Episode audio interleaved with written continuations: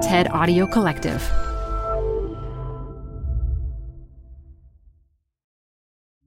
Got a business problem? There's a TED Talk for that. Stay updated on everything business on TED Business, a podcast hosted by Columbia Business School professor Modupe Akinola. Every week, she'll introduce you to leaders with unique insights on work, answering questions like How do four day work weeks work?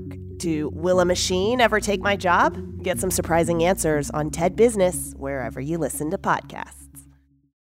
So I was working at real jobs like a grown-up human being and, you know, going to the office and wearing fancy clothes and doing those kinds of things and having bosses and getting paychecks and things like that. And after a certain time I couldn't stand it anymore.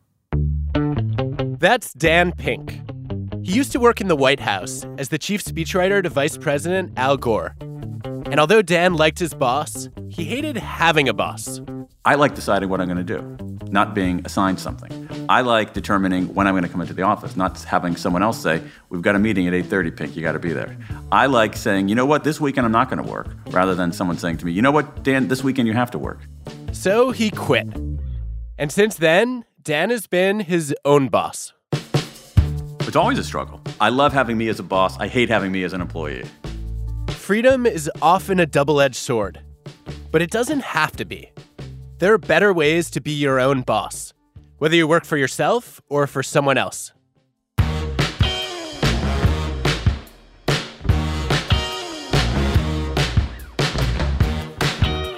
I'm Adam Grant, and this is Work Life, my podcast with TED. I'm an organizational psychologist.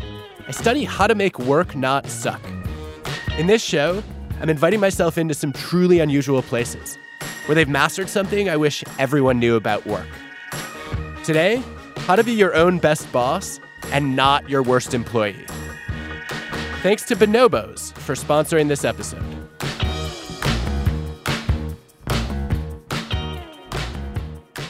Even if you have a boss, you still have to manage yourself. You make choices every day about which tasks to prioritize, who to invite to a meeting, how to start digging out of your overflowing inbox. But if you're like most people, you've craved even more freedom. It's a theme that runs across centuries of work. In medieval times, mercenaries became freelancers to escape the iron rule of oppressive kingdoms. During the Renaissance, apprentices ditched their mentors to take charge of their own crafts. And now, we have more and more people working for themselves. Across the United States and Western Europe, there are about 150 million independent workers. Dan Pink anticipated that trend back in the late 1990s, long before the gig economy started booming. He quit his job at the White House to study people who are working for themselves. And he ended up writing a book about them called Free Agent Nation. I went around the country. That was my methodology. And I interviewed people all over America who were going out on their own as freelancers, e-lancers, uh, small proprietors, people with small startups, and did long qualitative interviews with them to try to figure out what they were after. There's something very meta about this. It's like the Seinfeld episode about the with the coffee table book about, About coffee, coffee table, tables, uh-huh. where you strike out on your own to write a book about people who strike out on, the, on their own. What I found was not so much an economic story, but really a psychology story. And people were seeking something in work. They were seeking a sense of autonomy. They were seeking a sense of authenticity. They were seeking to do their own thing their own way. You sound like my four year old son, who uh, who said to me the other day out of the blue, "I can do what I want." I actually think that your son is expressing human nature, uh, and that the human that our nature gets beaten out of us by institutions and circumstance. You, you go to you go to anywhere in this world, anywhere on this planet. I defy you to find me a two-year-old who is not self-directed and curious. When you're your own boss, you get to be self directed. You can choose what to work on, how and when to do it, and who to collaborate with. Which is one reason why surveys often suggest that on average, the self employed are more satisfied with their jobs, and one of the happiest occupations is entrepreneur. I think with entrepreneurs, you have the autonomy, you have the efficacy, and you have some degree of, of, of, purpose. You also get to choose where you work. And one of the most popular choices is working from home. Take a recent experiment by economists. In call centers, when people were randomly assigned to work from home, they were 13% more productive. And they were half as likely to quit. That's not just because it saved them commuting time. I think it's because they can fashion the pieces of their life in a way that works for them that day. And they're not taking off the shelf solutions from an HR department, and they're doing it with some amount of liberty, and they're free from the gaze of bosses and colleagues. If you have a traditional job, being your own boss can sound like a utopian fantasy. It's liberating, but it can also be paralyzing. You lose your safety net your livelihood is riding on your own ability to be productive and to produce something of value. And when you struggle, there's no one else to blame. It's on you. These obstacles exist even if you're really successful. Dan has been his own boss for two decades. He's written six best selling books. But those challenges he saw in other independent workers, he runs into them too. I had a panic attack once, and that was when I was working on a book and it was I thought I couldn't finish it. It was that feeling of saying, "Holy crap, I am not going to finish this thing. I cannot get it done." I'd never had that kind of experience ever in my life, and it was just it's like being possessed. When you're working for yourself, you don't have a built-in team to help you get unstuck or a boss checking in on you. You have to motivate yourself. You know, we rail against our bosses, but having a boss also is a source of comfort. That's Sue Ashford. She's a management professor at the University of Michigan. She recently published a big study that was inspired by her neighbor, who makes ceramics.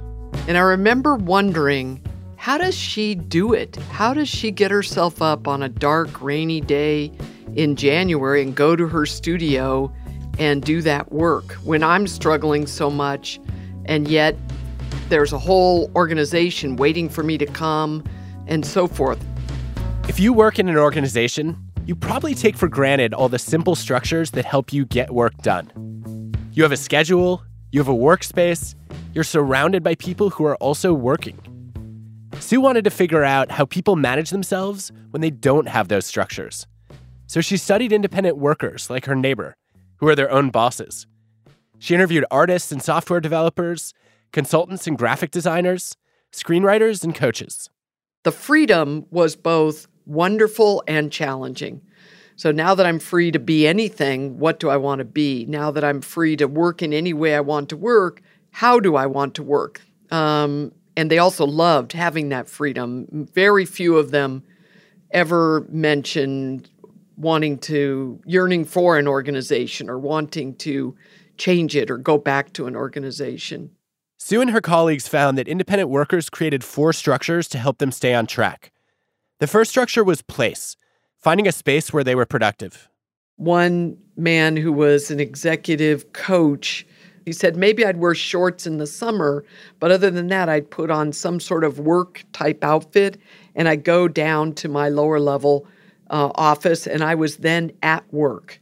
Another person, she was a screenwriter and she said, I do all of my creative work in my bed. The second structure was routines, forming habits around a regular schedule.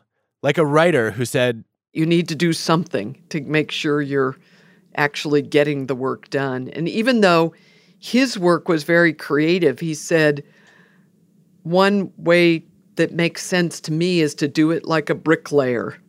You know, that you need to lay a certain number of bricks every day. And he he found he had to put himself into that mode of productivity rather than chasing creativity. The third structure was ongoing interaction, having conversations with people who offered encouragement and direction.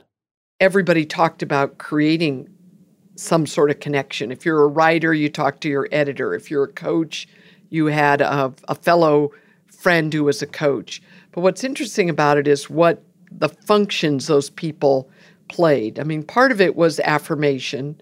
You know, I think this actually could work. And the fourth structure was purpose, reminding themselves why they were doing this work in the first place. So it's sort of like painting your work on a bigger canvas helped them uh, reframe their struggles when they had them. So, for example, this person was a rug designer, and she said, You know, when you look at it, I work on my hands and knees in my disgusting basement, but I don't care. And she went on to say Picasso worked in some paint strewn studio, and he's who he is. And I know I'm not ever going to be that, but long after I die, people are going to have my rugs. And you know what? I'm not even sure that's important. What's important is the self fulfilling part of your work. These structures are especially important for independent work, but they're relevant elsewhere too. The most important management in the future is going to be self management. Any work, even in organizations, if it's work where you have some degree of autonomy, you can structure it how you want. These lessons apply to all of us. Dan Pink has been studying self management for years. He gets to test out the lessons in his own work. When he's facing writer's block, one of his favorite steps is to shift his perspective. He doesn't try to solve his problem. Instead, he thinks about what advice he would give to someone else facing that problem. What would I tell somebody who I cared about, who was a good friend of mine, who was in the situation? I said, you know what? do one small thing. Wake up the next morning, do one small thing to make some progress. So when when you talk about you know giving advice to a good friend, psychologists call that self distancing, and yeah. It, it seems to help because you know so often we're we're looking at our own problems through a microscope yeah. and we need a wider angle to be right. able to zoom out and right. you know get some perspective. Right. And so is is that what it does for you? I think it does. It gets me, in some ways, it gets me out of my own self absorption. And, and when I say, what would I tell, what I tell a, a friend of mine, I almost always know the answer too. And that's actually very revealing too. When you're grappling with your own problems, you're in the weeds. All you can see is the process of doing the work, which is daunting. When you take a step back, you can see the purpose, which makes it more motivating. Once you've reconnected with the reason you're doing this work in the first place, you can start to design a structure that works for you. There's a name for the way you shape your own work. It's called job crafting. It's something every independent worker does, but odds are you do it even if you have a boss. I think it's essential in any kind of job. That the difference is, is that no one has to give me permission to do job crafting. It's what I do. It's about redesigning what it is you're actually doing in the job. This is Amy Wrzesniewski, an organizational psychologist at Yale who coined the term with our colleague Jane Dutton. You're job crafting whenever you change the tasks or interactions in your work, whether you're adding them, subtracting them, or revising them. By the end of a process of job crafting, what somebody ends up with is a job that behaviorally is executed and sort of looks different than it would have been when they started. Instead of just accepting a job description that was written for someone else, you customize the job to fit your strengths, values, and interests. You become an active architect of your own work. We were studying people who clean hospital rooms um, as their job. The hospital cleaners were working in pretty rigid jobs, but that didn't stop them from taking on tasks that weren't originally part of their roles. There was one cleaner who would go into rooms where patients were comatose and rearrange the paintings on the walls though these patients are unconscious, maybe by changing something in their environment, it could spark something, um, maybe outside of any awareness we might notice, that could spur on their healing or spur on their recovery um, in a way that could make a positive difference. We were curious about, oh, is that you know is that part of your job, kind of in this particular unit? Um, and the response that she gave was, no, it's not part of my job, but it's part of me. If you work independently, you can decide where to bring those core parts of yourself into your job. But that's a lot harder if you have a boss who isn't on board with your image of your job. And even if your boss is supportive, what about everyone else? Could there be a whole organization where people can craft their own jobs? Where they get to be that self directed? That's our default setting, hmm. is autonomous and self-directed. And so I think what we have to do is build organizations that run with the grain of human nature. There's a workplace that goes to the extreme on giving people freedom. So much freedom that they've run successfully for decades without a single boss. More on that after the break. This is going to be a different kind of ad. I've played a personal role in selecting the sponsors for this podcast because they all have interesting cultures of their own. Today, we're going inside the workplace at Bonobos.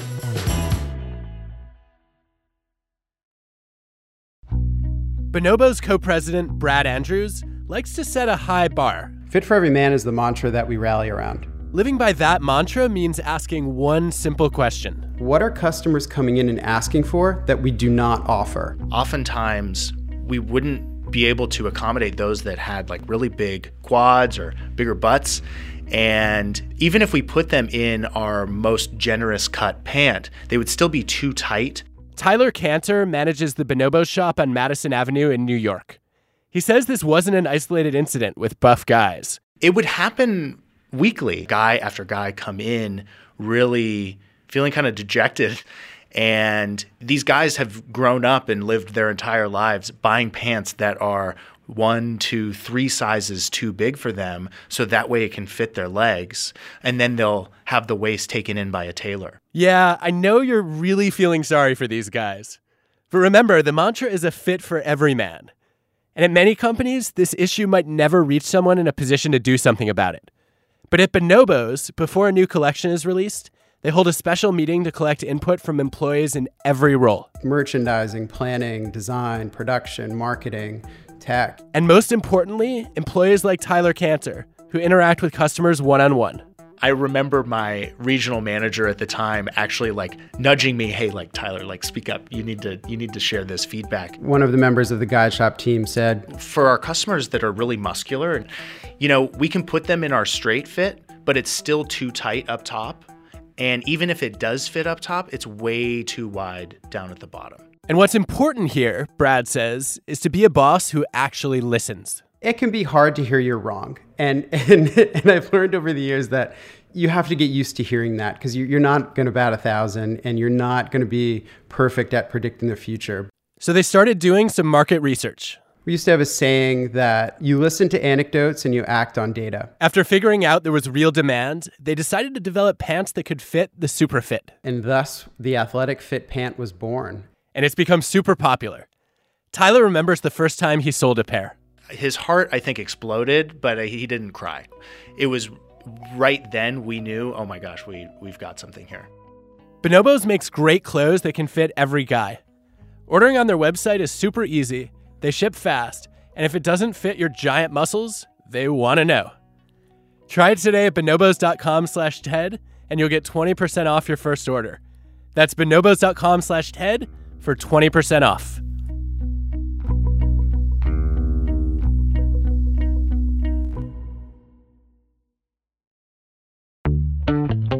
Freedom and structure, autonomy and community. Is it possible to get the best of both worlds? If you're not going to work independently, is it possible to build a whole workplace that runs productively on self management? I keep hearing about an organization that does. It's called Morning Star. If you've ever eaten ketchup, pizza, or spaghetti, you've probably had Morning Star's product. They make tomato paste, a lot of it. And they've taken freedom to a crazy extreme. They've eliminated bosses altogether. They've been profitable for decades, bringing in hundreds of millions of dollars of annual revenue, and they've done it all without any managers. It's hard for me to imagine a workplace with no hierarchy. So I went to Morning Star to see how it works.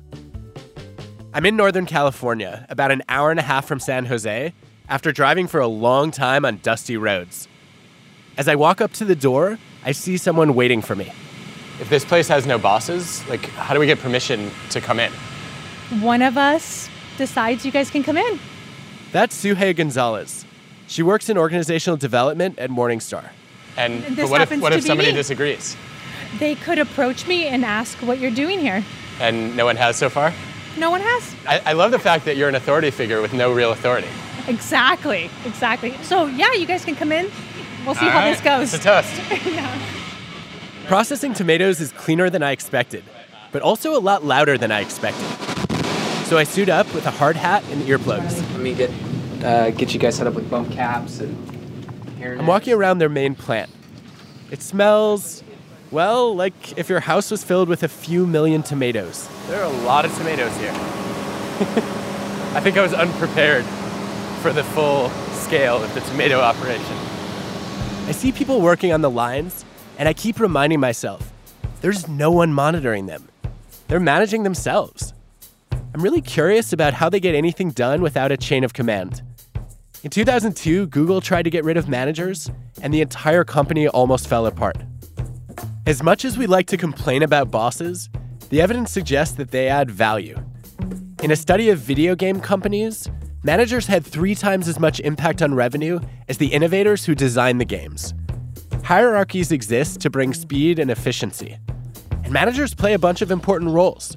They make decisions, they coordinate people, they resolve conflicts. So there has to be a boss somewhere at Morning Star. I don't have a boss. I'm my boss. technically, we don't have bosses, but uh, I'm my own boss, but my mission is technically my boss. My mission. My mission is my boss. Normally, managers set the mission and design your job. When there are no bosses, how does that happen? Morning Star has a cool process for giving people freedom to craft their jobs while making sure they're in sync with their colleagues. You get to create your personal mission every year.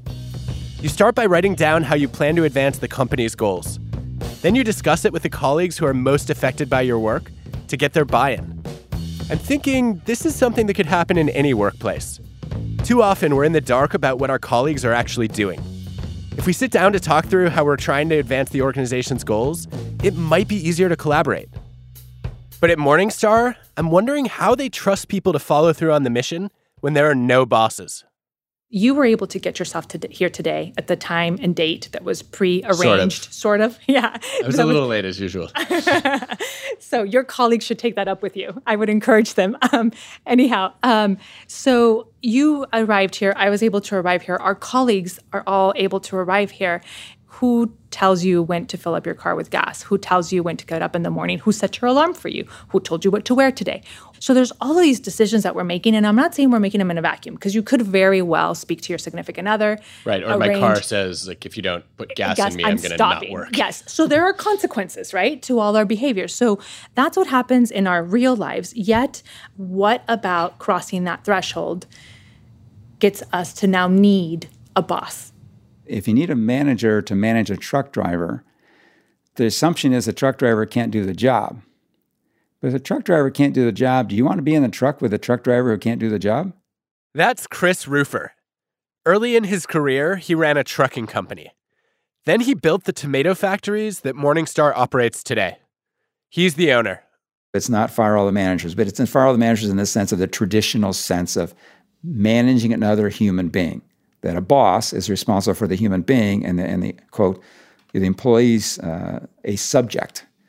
That really bugs me around talking to executives when they're talking about my people. It just grates me. When bosses are controlling, employees often rebel. One of my favorite studies happened in a sawmill. They were losing a million dollars a year due to theft because employees were stealing huge equipment, even forklifts. The senior management team tried to punish them. They decided to install hidden cameras to catch and prosecute the thieves. So the employees retaliated. They hatched a plan to steal the cameras. Eventually, the company hired a colleague of mine who helped them drop the theft rate to nearly zero overnight. All they did was introduce a policy giving employees permission to borrow equipment anytime they wanted. It turned out the mill employees were bored in their jobs and stealing for the fun of it. Employees took pride in competing to see who could get away with taking home the biggest piece of equipment. Once it wasn't stealing anymore, it killed the thrill. The thieves became good citizens. All it took was to give them a little freedom. That's the appeal of self management. You get a lot of freedom, but it's also a huge risk. It takes a ton of work. It's a pretty far cry from how many leaders are used to operating. Most people actually like being the boss. They might not like making decisions, especially some of the decisions bosses like to make, but they like sitting in the chair. That's Ethan Bernstein. He's a Harvard Business School professor who studied self management at Morning Star, Zappos, and a few other companies that have tried it out. These are organizations that have some things in common. They have a leader, um, a founder leader in most cases, who wanted this to happen, and so ironically forced self management from the top. Different organizations are enticed by different aspects of it. Uh, some are attracted to the adaptability. Others, quite frankly, want to save costs, both dollars and time, by reducing management layers. Still, others are driven by a personal mission. They simply believe in the democratization of management, and they push their organizations into self management almost like a religion. And the kinds of people who thrive in a self managed company are similar to the ones who work well independently the people who are winning in today's job marketplace, especially the gig marketplace, are those who are better at structuring their own work. The better you can get at structuring, finding the process through which structure is created, structuring your work, such that you don't actually have to rely on a structure to do it, the more ultimately valuable you are. It's not just creating structure and being self motivated. At Morning Star, the most valuable colleagues are the ones who identify strongly with the company. If you cut me, I bleed um, tomato paste, not blood. That's Hans Younts. He's been at Morning Star for three decades. He was there at the beginning with Chris. Today, Hans works in evaporator operations and maintenance, and he has a few side gigs too. Oh my goodness. Yes, I'm a magic clown. Uh, I do magic, um, juggle on the unicycle. From one magician to another, I respect that. Magic is cool, isn't it? Uh, we're probably the only two people who think that. think about your workplace. Where does power come from? In most organizations, power is positional. It comes from the authority of a title and the ability to dole out rewards and punishments. But when there's no formal hierarchy, power is personal. It comes from you. Knowledge is power. Um, we, you know, the person that knows the most is usually the boss. Power also comes from proving that you represent the group. Psychologists call it prototypicality. The people who rise to informal leadership roles are the ones who most strongly embody the group's core values, which is why Hans has earned so much respect at Morning Star. Here's the owner, Chris Rufer, again. Hans's uh, prestige, he is there working. Uh, he, he, I don't know if he takes a day off all summer long. If he does, he's calling in, what's going on? How's it going? He's really committed to the success of, of um, particularly his evaporation unit and particularly his factory. So he's very dedicated to getting things done, getting them done right. He puts forth effort and he is competent. Morning Star may not have managers, but they do have management. Instead of having one boss who's always in charge, they agree on who the right person is to lead in a given situation and grant authority to that person. In too many workplaces, authority is driven by the Peter Principle, coined by sociologist Laurence Peter. The idea is that people get promoted to their levels of mediocrity, and then they get stuck there. They're not good enough to get promoted again, but they're not bad enough to lose their jobs. Which means important decisions are made based on seniority, instead of by the people who have proven their capability. If you're used to power coming from positional authority, it can be tough to adapt to self management. Chris learned that the hard way when Morning Star hired a guy who'd been an executive at a traditional company.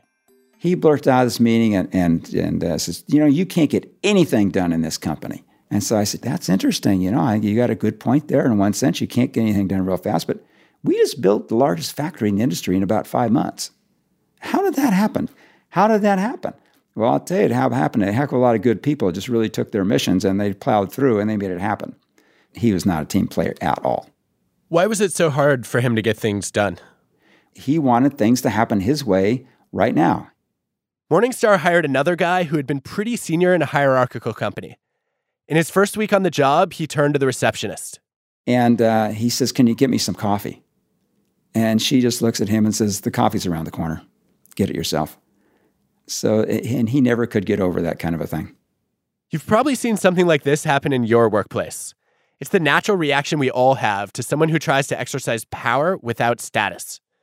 If they don't have direct authority over you, they actually have to earn your respect. Without that respect, you have a conflict.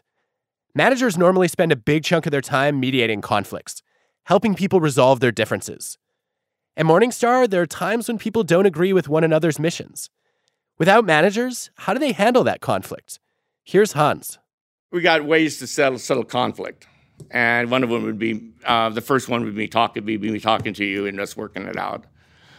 The second one would be we'd get a, someone else involved and they could referee it, and then hopefully we'd all agree. You want everyone to say, "Yeah, that's right, good, let's go," and now we can start rowing in the right direction again. One of the worst parts of a manager's job is having to fire people. At Morning Star, firing is everyone's responsibility. If you think I need to be fired, you can just ask me to leave. But I have the right to say no. And if I do, we need to agree on a third party to mediate. But I ultimately still have the freedom to choose whether to accept or reject the request. If we're not on the same page after mediation, we bring it to a larger panel of colleagues. You and I have to gain agreement. So if you Hmm. still say it could be unanimous that everyone, and this has happened actually fairly recently, unanimous that everyone else says, Adam, we all think you should leave, and you say, I don't agree. Then what? Then it goes to Chris, and that's the last step in the process. So Chris is in charge. Mhm. For this particular, you caught us. So for this particular thing, uh, the, he, yeah, Okay, that's it. I, I, I don't. I, I didn't bring that up because I don't like that part. You don't. But why not? Why should he have to be involved at all? Right? I'm starting to think there is a formal hierarchy at Morning Star. If people still haven't gained agreement after a panel weighs in, it goes to Chris. He has the option to make a decision himself, delegate the decision to someone else, or bring the people together to gather more information. But as the owner, Chris has the final authority. So is this really self management? I asked Chris about it. When I think about these examples, like personnel decisions, you know, if they at some point have to get escalated all the way to you, I, I can't help but think, are you the boss? Uh, give, give me the definition, Adam, of boss then, so I can answer that properly. You know, when I think of a boss, I think, you know, that's the person who's in charge. Yeah. Okay. So the answer is is would be yes. Uh, I'm the boss.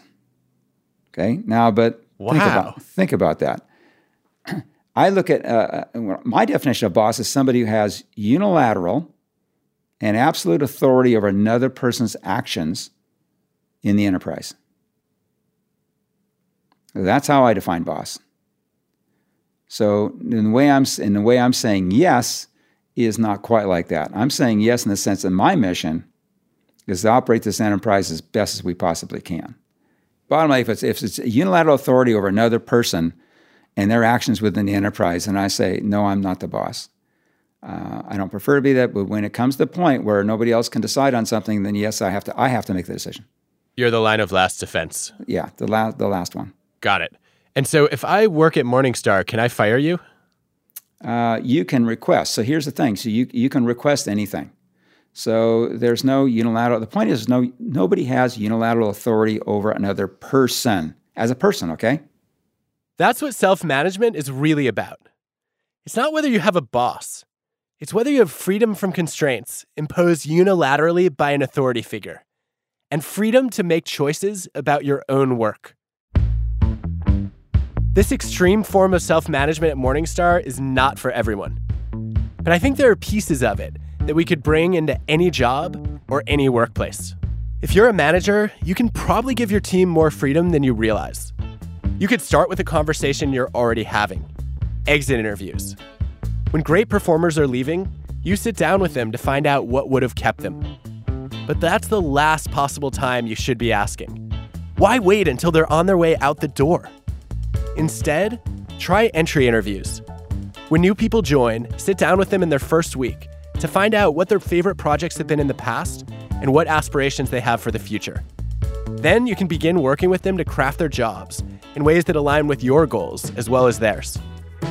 If you have a boss, you might try initiating that conversation. Ask your manager for advice on how you can incorporate your strengths into your job or develop new skills, and on how to make the job you want one that's good for the organization. And if you're your own boss, working for yourself doesn't mean you have to work by yourself. You can choose new people, new places, new projects, new routines. If you have a vision of a better job, you have the freedom to create it.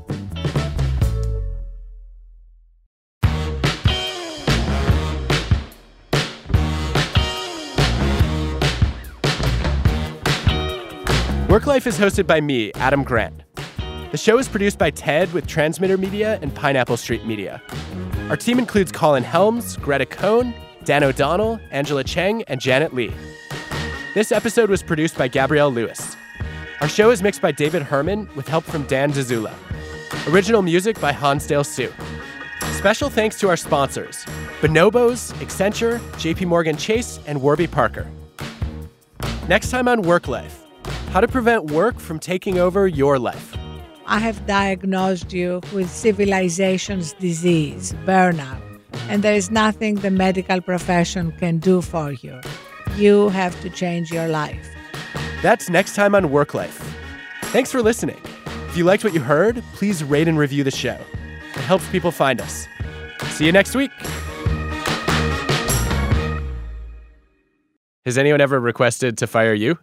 Uh, I'm sure they have under their breath. I, I but but not formally.